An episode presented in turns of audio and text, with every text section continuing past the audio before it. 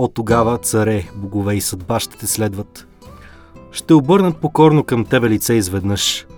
Но ще бъде най-хубава именно тази победа. Ще станал си сине мой мъж.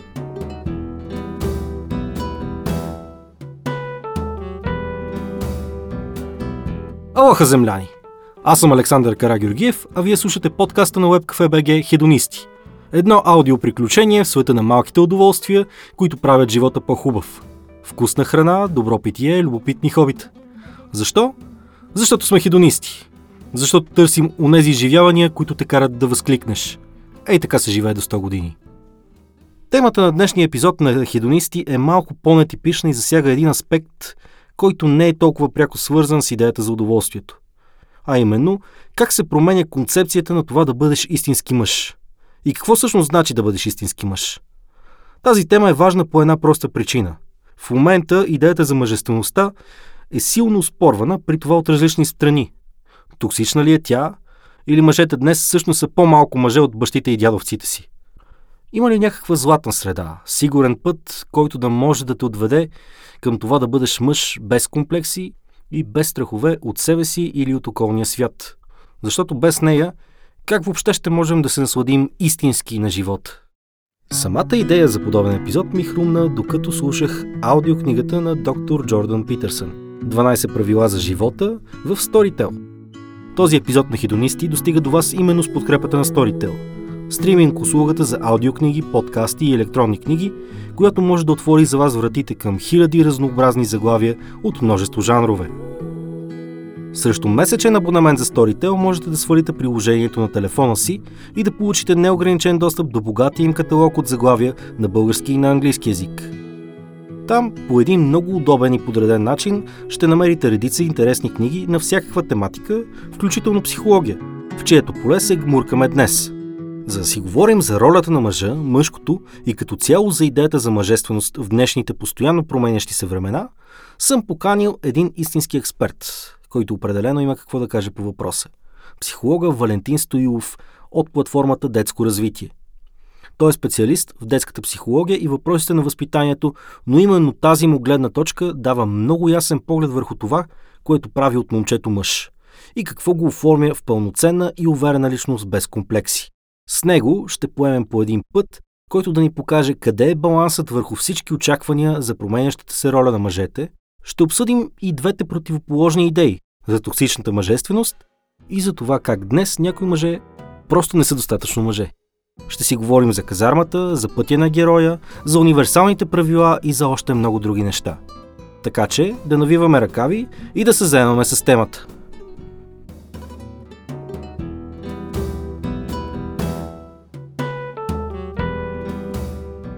Добре дошъл в наш, нашия подкаст Хедонисти. Мога да те приветствам като наш гост. Здравей! Особено приятно ми е да бъда ваш гост, както и на слушателите ви. Днес ще си говорим за една доста интересна тема, която поне според мен има място в публичния дебат. Ролята на мъжеството и какво е да си истински мъж. От къде тръгва всичко? От идеята, че самата концепция за мъжество днес е поставена под въпросите от няколко страни.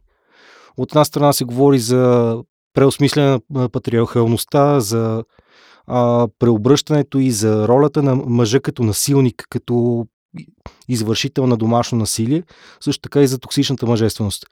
Но пък от друга говорим за, особено мъжете от по-стари поколения, говоря за това, че сегашните млади мъже са женчовци, недостатъчно мъже, твърде заинтересовани с външния си вид.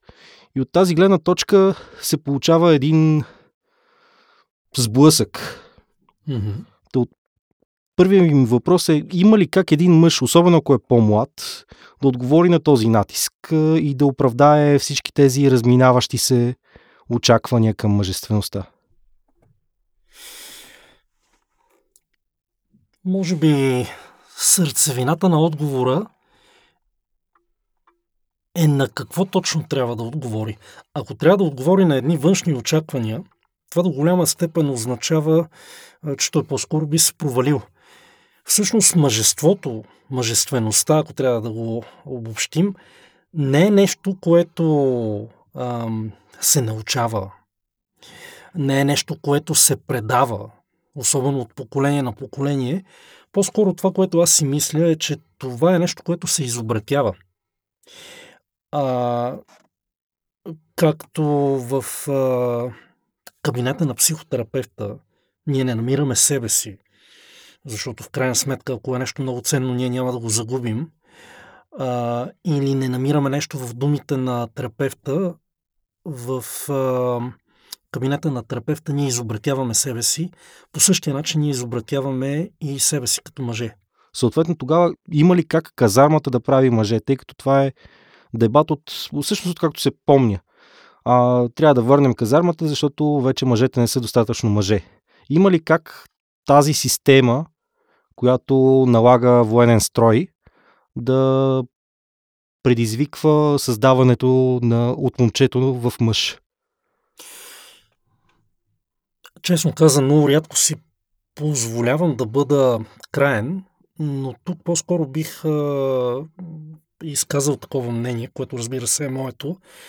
Казармата по никакъв начин не може да превърне едно момче в мъж, но виж да го пречупи е много, много вероятно. Самия аз съм служил в казармата в едни доста тежки времена на едно доста тежко място. Аз бях а, а, на границата, където имаше истински нарушители. Всеки ден имахме истински патрони и се стреляше истински. А, не, мога, не мога да се сетя за нещо, което е направило, което ни е направило а, мъже там извращения, такива каквито сме чували, а, аз лично не съм бил а, свидетел или потърпевш, а, но не мисля, че има нещо, което е структуро определящо за, мъж, за мъжа и за неговата мъжественост в а, тази система.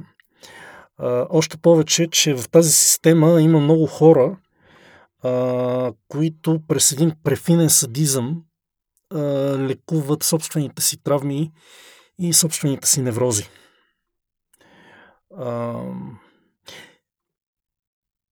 Може би, може би, има един единствен положителен елемент, а именно, че младите момчета в тази възраст, в която са много експанзивни, научават, че не всичко, което искат, могат да го получат тук и сега и че понякога преди техните права има някакви задължения, които дали им харесват или не, те трябва да се съобразят. От другата страна пък има един а, също интересен момент, който, който представя идеята за героите от филми, книги, комикси дори, като а, role models, модели на поведение, към които един човек може, може да се придържа, които може да следва. И съответно все повече и повече виждаме жени в екшен роли, взимащи силни и важни решения. Може, влия ли това върху момчетата? Повлиял ли е, например, Индиана Джонс на поколението момчета, кога, когато се е появил, да станат по-смели, по-приключенски настроени и имат ли тези герои своята роля в а, тази образователна, да го кажем, функция?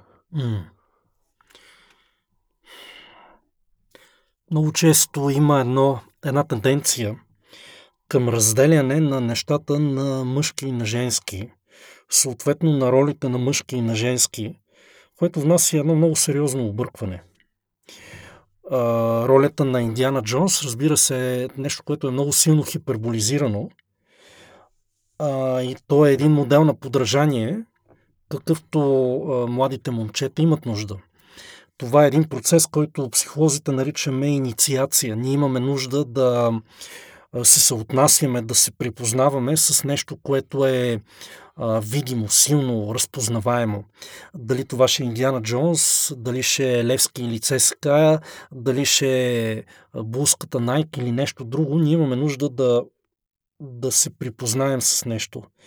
А, така че ролята на Индиана Джонс върши своята работа за, за тази инициация, но не мисля, че някое момче, което машинално подражава или влиза в а, този образ, а, ще го направи мъж.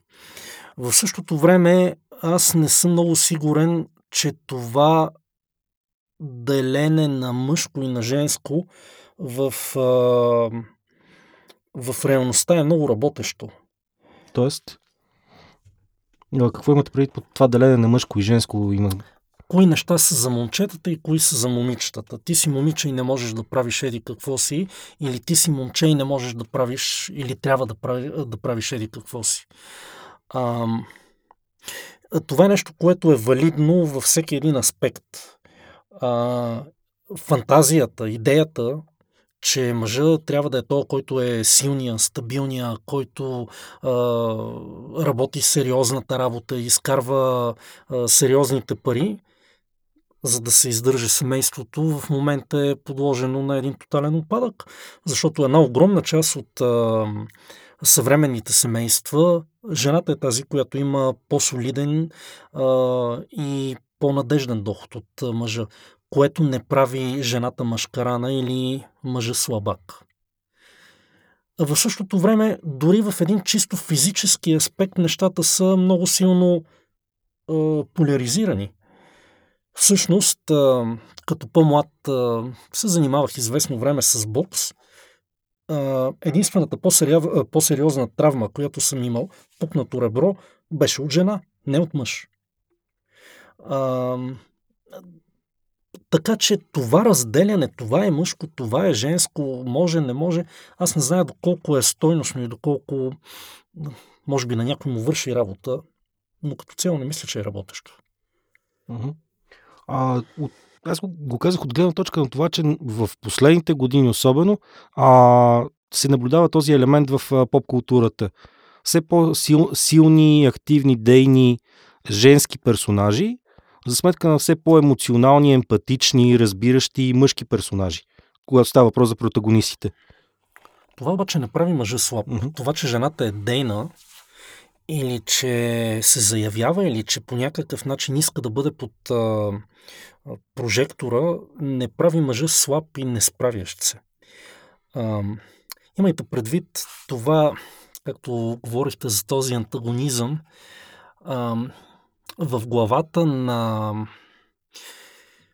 поколението на нашите родители, дядовци, баби и така нататък, битува една не много работеща идея. А, там няма аз и ти. Има аз или ти. Ако мен ме има, то теб те няма, а ако теб те има, то мен ме няма. И това нещо приложено в семейството, в отношенията мъж-жена, ражда ужасни демони. Друг важен момент за израстването, който съм го, го видял още откакто се сблъсках с Джозеф Кембъл, беше идеята за пътя на героя, който ултимативно е пътя на израстването на един човек и в случая на един мъж. Има ли? А, и, та, и там го има, за да стане от момче, този момент, за да стане от момчето мъж, то трябва да мине през изпитания. То трябва да се докаже, да мине, да убие ламята, да покори съседното кралство или нещо от сорта. А, доколко в реалния живот обаче, извън приказките, извън историите, това е така? Доколко ролята на предизвикателството, на преборването на врага е изграждащия елемент. Е изграждащ елемент. Зависи по какъв начин е зададено. Автора, който цитирахте, аз не съм го чел, не зная и всъщност по никакъв начин не се притеснявам да кажа, че не зная. И това може би е една от един от крайъгълните камъни на, на това да, да, да си мъж, да кажеш аз не зная. Колкото заставаш в една по-омнипотентна позиция, където ти знаеш всичко, можеш всичко, ти си то, който непрекъснато се справя, всъщност ти покриваш един дълбок травматизъм, който ако не, несе, ако не нанесе непоправими щети върху съпругата ти и върху вашето семейство, то върху децата обикновено щетите са ужасяващи. Така че да се подлагаме на някакви а, изпитания е нещо от съществено значение, но също толкова от а, съществено значение е да си позволяваме да се проваляме, да не успяваме, да казваме не зная, тук не мога, може би се надцених. това е нещо, което е много по-мъжко, отколкото да заставаме в една ригидна позиция, където а, да хвърляме едни усилия, които са несъразмерни на целта и когато не се справяме да търсим винаги един външен виновник за нашия неуспех. Добре, тогава къде е момента, в който казваш да, аз не се справих с това, може би това не ми е по силите, не е моето нещо и желанието да опиташ отново, да проявиш упоритост и да, да се докажеш срещу въпросната цел, която си поставил преди това.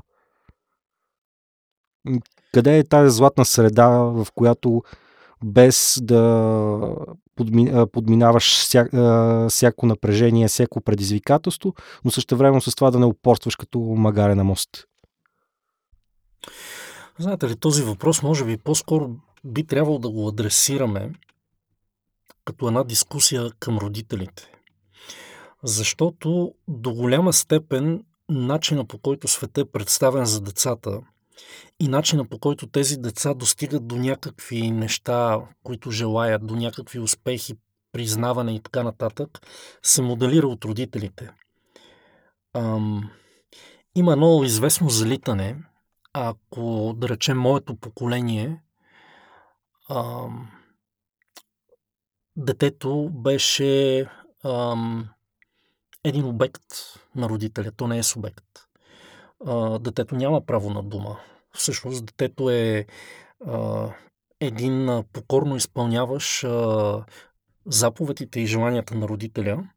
То голяма част от, днес, от днешните родители бидейки потърпевши на този тип възпитание, минават в диаметрално противоположната страна, където дават на детето преди то изобщо да е поискало. В резултат на което детето развива една такава мегаломанна фантазия, че нещата му се полагат по презумпция, а, че то не трябва да полага усилия. И след това, когато трябва да положи усилия, това нещо е силно изкривено, деформирано в реалността ам, полагането на... Изобщо целеполагането, успеваемостта е нещо, което се работи от една много ранна възраст, но то не трябва да става по насилствен начин. Именно това целеполагане и сполагането на правила, това беше нещо, което а, ме наведе на тази тема. Реално слушах книгата на Джордан Питърсън като аудиокнига в Storytel и там има едни 12 правила за правилен живот или, там, или противотрова срещу хаоса, той така е кръстил книгата, mm. като там залага 12 основни правила, които предполагат, че а, ще ти дадат ред в живота. Тя е нали, насочена към по-мъжка аудитория, така или иначе и с тях се предполага, че ти трябва да вървиш изправен и да имаш уважение към себе си. Трябва да се заобикаляш с хора, които не просто ще ти желаят най-доброто, но ще изискват от теб най-доброто. Общо взето, неговата идея е да се предизвикваш максимално, за да постигнеш най-доброто от себе си. Та, това правилна стратегия ли е? И другия по-важен въпрос, има ли такива правила, които наистина работят универсално и са приложими върху масовата част от случаите? Аз не мисля, че може да има изобщо универсални правила, поради простата причина, че истината не е а, по принцип. Тя е, тя е нещо, което е конкретно за всеки един от нас. А, както всеки един от нас се ражда с различен отпечатък на пръстите, по същия начин неговото психично работи по съвсем индивидуален начин и въпреки, че има някакви сходни характеристики, за 30 години практика аз не съм чул една с една история или ам, да мога да кажа, да, този пациент е пълно копия на еди кой си. Няма такова нещо. А, с удоволствие бих прочел тази книга на Джордан Питърсън. Не ми е попадала, но ще я намеря бих я чул с а, интерес и а, със сигурност ще намеря нещо ценно вътре, но не съм сигурен, че а, може да има такова нещо като ам, ултимативно правене на това, което е правилно и избягване на това, което е неправилно. Защото, знаете ли, голяма част от съвременните мислители, гурута и така нататък са насочени към това, кое е правилно и кое ще развие, като грешките и провалите се стремят да бъдат сведени до минимум, което според мен не е правилно, поради една проста причина. Едно от най-ценните неща, които учим, е преживелищния опит, а преживелищния опит е най-често там, където не успяваме. Така че нашите провали биха ни дали нещо много повече, отколкото нашите успехи, които по-скоро ни приспиват.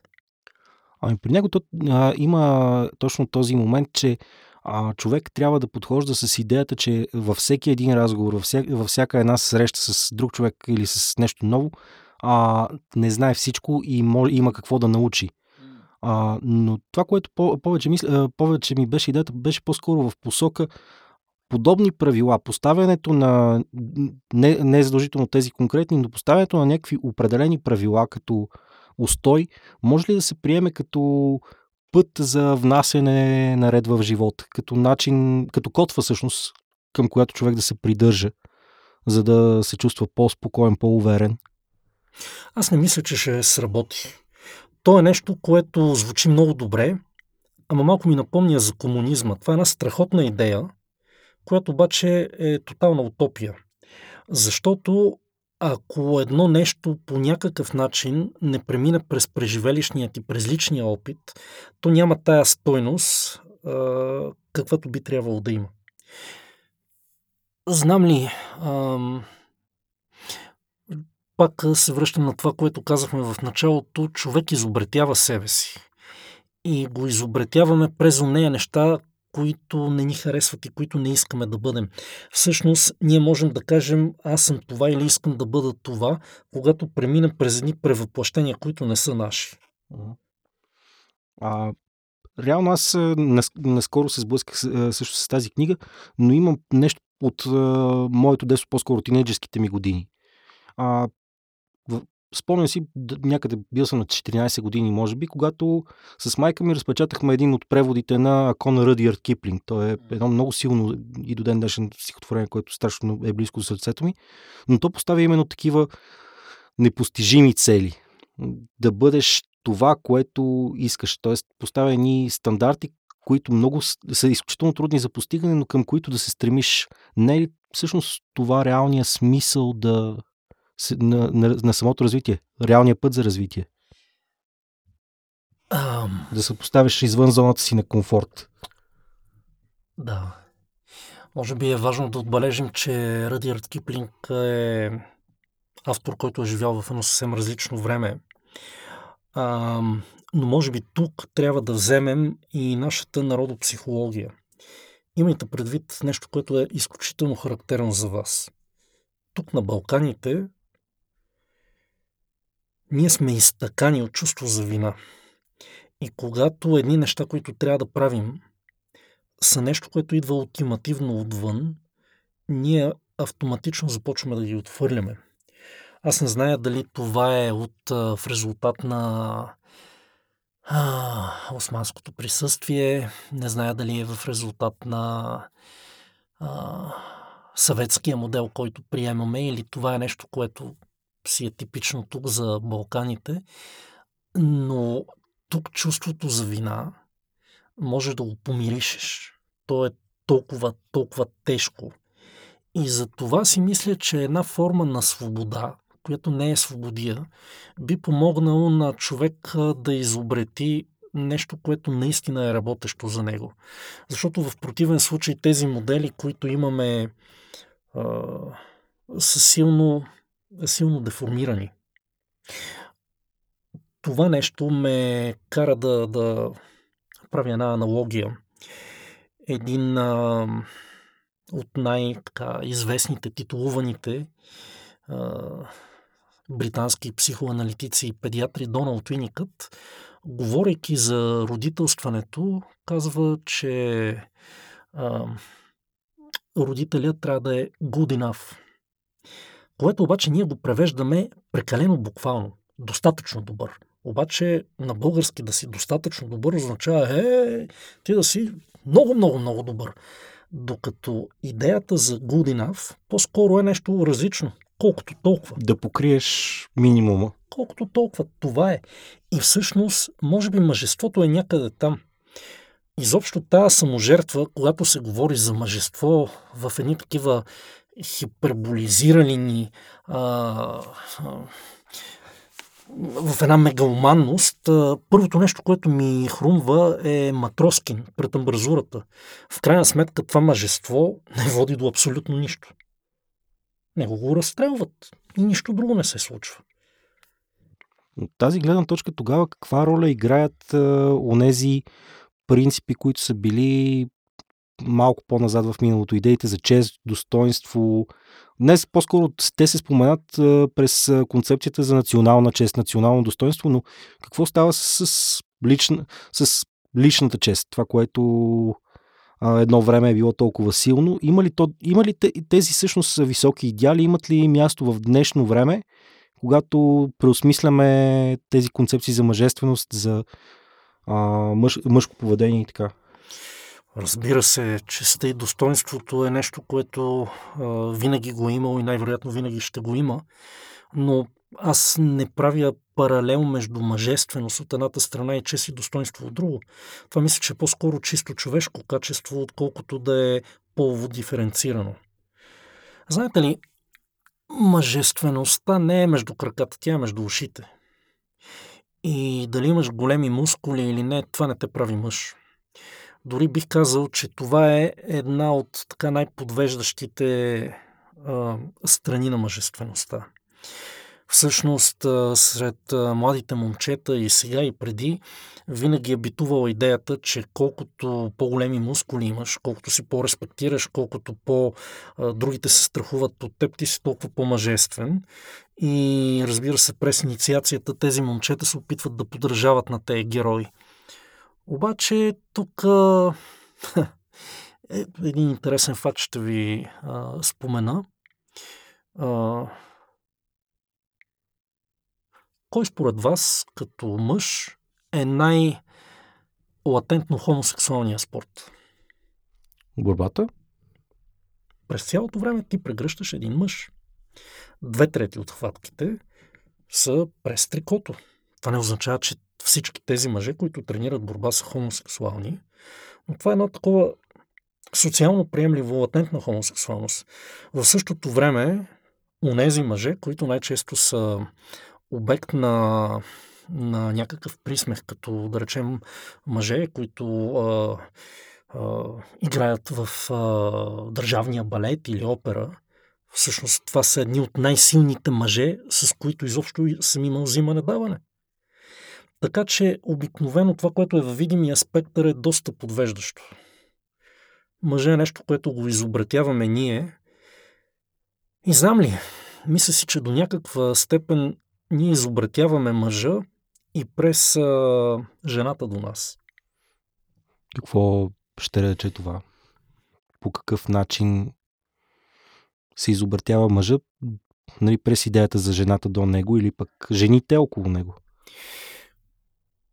Много често, ам, когато не сме в някаква стабилна връзка, ние фантазираме за това какъв мъж си представяме да бъдеме, но тази фантазия, докато не срещне реалността, тя просто е една фантазия. Малко като онзи известен цитат на Джоко Росич, че ако ще да направиш каквото и да е, има ли смисъл, ако няма една жена да ти каже браво? Е, тук пак се връщаме на нашата балка, на нашето балканско чувство за вина. Ние не го правим заради бравото, но ам, фантазията в един момент трябва да премине теста на реалността и този тест на реалността е партньора до нас. Като става въпрос вече и за партньора до нас, една много ключова тема в последните години е именно домашно насилие, насилие върху жени, което е в голямата си част от мъже към жени. Има и една, малка, една по-малка част, която е по-скоро като психическо насилие, което е от жени към мъже. Но тук ключовия момент е отново идеята за мъжествеността и транслирането и в агресия. Как може този проблем да бъде, по какъв начин трябва да бъде подходено, за да се стигне до някакво, що да решение? Аз мисля, че тук може би трябва да тръгнем от а, концепцията изобщо. В а, нашата народопсихология, изобщо в а, нашия език, агресия има една негативна конотация. Всъщност, ако ние с вас не сме били агресивни като, като индивиди, ние нямаше да оцелем като животински вид. Проблема не е в агресията. Проблема е, когато агресията е заключена, когато е запушена, тя се превръща в насилие. Насилието е проблем, агресията не е. А, ние можем да бъдем агресивни, когато гледаме матч, когато отидем в боксовата зала, когато отидем дори да тичаме в парка, джогинг. А, но ние успяваме да отпушим тази агресия, да я сублимираме по някакъв начин. А, докато когато то, а, възможността да се оттече тази агресия е запушена, тя се превръща в насилие. Всъщност, а, да посегнеш над една жена ам, е насилие, престъпление, изобщо тази фантазия да не си мъж под чехъл е нещо, което е страшен анахронизъм. Мисля, че това изобщо е такава тема, която не може да бъде дискутативна. Дали а, истинския мъж си позволява да пошляпва жената или не. Това просто е някакъв нонсенс. Въпросът обаче е, че когато пък, особено да се върна към началото, особено когато има едно предизвикателство, нали? Сегашното поколение, те не са никакви мъже, не са минали през казарма. А, това действа по, някакъв, по, по някакъв начин усилващо на точно този, това желание да се докажеш като мъж.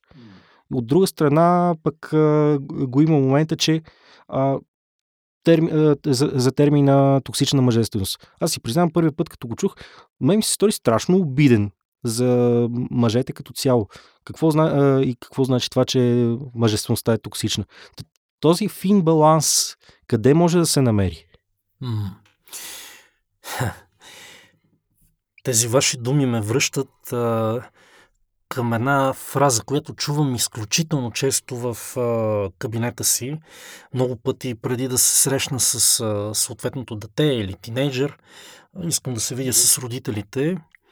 И бащата в а, така желание да покаже патриархален модел и така нататък, казва, ето, мен баща ми колко ме е бил, пък станах човек, аз на този моя еди какъв си, един шамар не съм ударил, той затова се е разглезил което е абсолютен, тотален абсурд. Всъщност, как ти няма нищо, не го знаеш. Ти го знам аз като специалист. Но това насилие, понякога префинено, а понякога абсолютно откровено, което са понасили нашите родители, е една от основните причини ние като мъже да сме пречупани. Сещам се за един свой ментор, преди години, който казваше, колеги, за съжаление, българския баща е като руски телевизор. Образ има, говор няма. И това до голяма степен е точно така.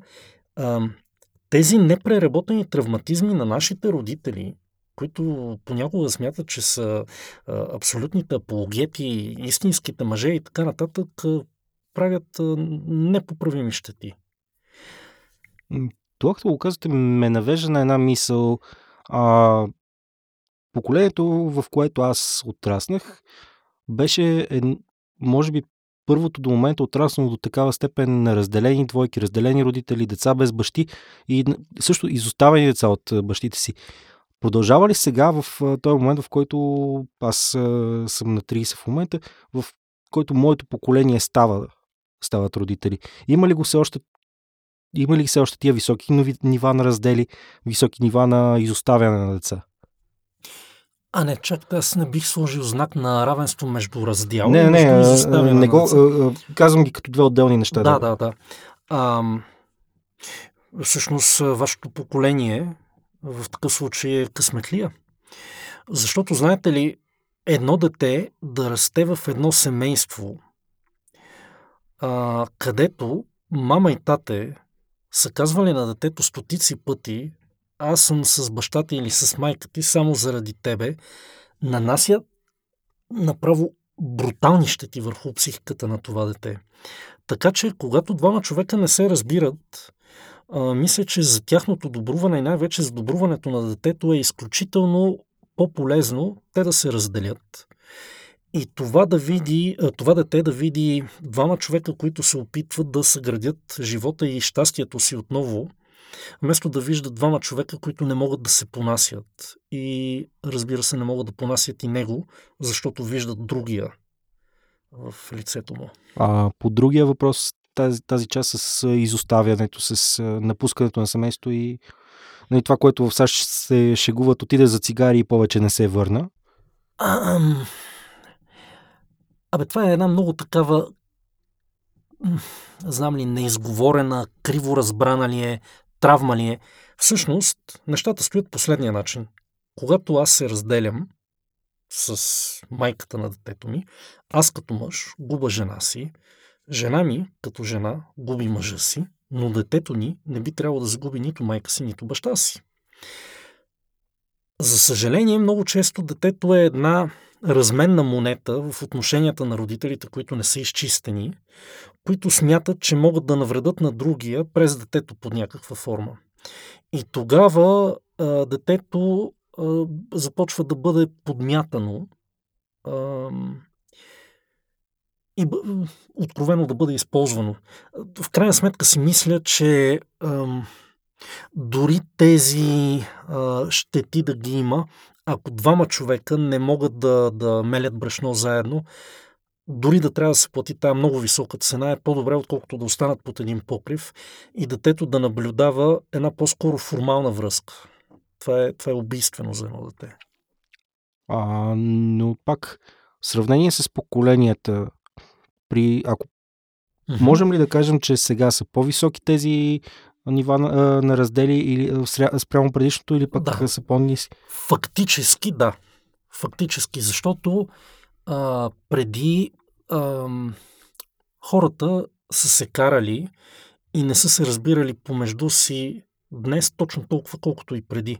Само, че преди живеехме в една система, в която мъжете, ако не се задумим там, доколко беше 24 години, почваме да плащаме ергенски данък можете да си представите колко отвратително унизително нещо е. Ако а, доеди колко си а, години нямаш дете, на теб започват да гледат като бездетен, а жените бяха откровено наричани ялови. Отвратителна стагнация. Нямам думи, с които да го назоват това нещо. И в крайна сметка имаше още една а, още едно безумие, че без значение дали ти се разбираш или не се разбираш с човека до теб, ти не можеш да се разделиш, защото партията не го позволява. В едно социалистическо общество такова нещо като раздели, като а, развод, това е мръсна дума. Това го има само в капитализма. Истинското социалистическо общество няма такива неща. И всъщност, в отговор на въпроса ви, фактически разделите са станали повече, но това, това не, е, не е защото днес а, семейството се разпада, патриархалния модел и така нататък. Не това е вината. И може би за финал, има ли някакви идеали, ценности, а, дори прави, а, общи правила, към които човек може да се стреми а, като средство за това да не се образуват комплекси, да се отърве човек от, от комплексите си и да може да живее и да оценя света около себе си пълноценно. Може ли да се говори за подобно нещо? Да, има едно правило. И това правило е да се опитваме във всеки един момент да чуем другия. Да не го чуваме като наш обект, а да го чуваме като субект.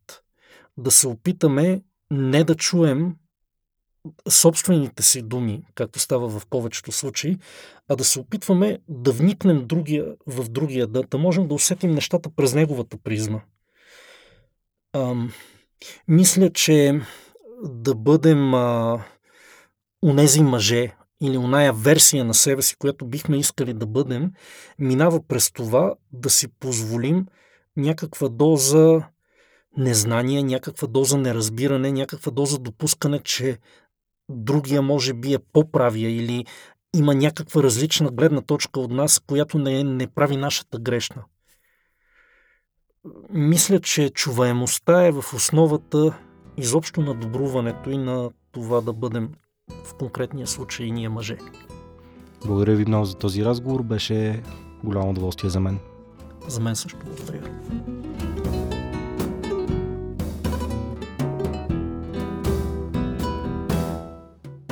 Какво означава да бъдеш мъж днес? Това е една тема, която трудно може да намери категорични отговори, но честно казвам не е и в това смисълът. Тук наистина по-важното е да търсиш и да се опитваш. Ако темата ви интересува по-дълбоко, можете да чуете книгата на доктор Питерсън 12 правила за живота, противотрова срещу хаоса, в Storytel, както и да разгледате огромния им каталог от заглавия на английски и български язик. Аз лично обичам да слушам там книгите на Хари Търтъл Долф, един автор, който пише в жанра на альтернативната история. Тоест, как нещата биха се развили, ако дадено събитие се беше случило малко по-иначе. На практика Storytel в момента е единственото място, където тези книги, както и много други, са достъпни у нас. Така че услугата си струва. Пробвайте я вие, като там дават 14-дневен период, в който можете да слушате книги и подкасти напълно безплатно. До тогава следете подкаста Хидонисти в WebCafe.bg, където освен истории за добро питие, хубава храна и интересни хобита, можете да намерите още различни статии за лайфстайл, политика, международното положение, кино, музика, спорт и какво ли още не. Можете да се абонирате за подкаста ни в iCast, Spotify, Apple Podcast, Google Podcast и във всички платформи за слушане на подкасти. Така ще можете винаги първи да разбирате кога се появява нов епизод – а такъв можете да очаквате веднъж на всеки две седмици, винаги във вторник. Ако ви се слушат и други подкасти, можете да чуете и другите ни две предложения. Първа страница и тихо филмът започва. Толкова от нас за този път. Аз съм Александър Карагеоргиев, а вие продължавайте да търсите това, което ви кара да се чувствате живи. До нови срещи!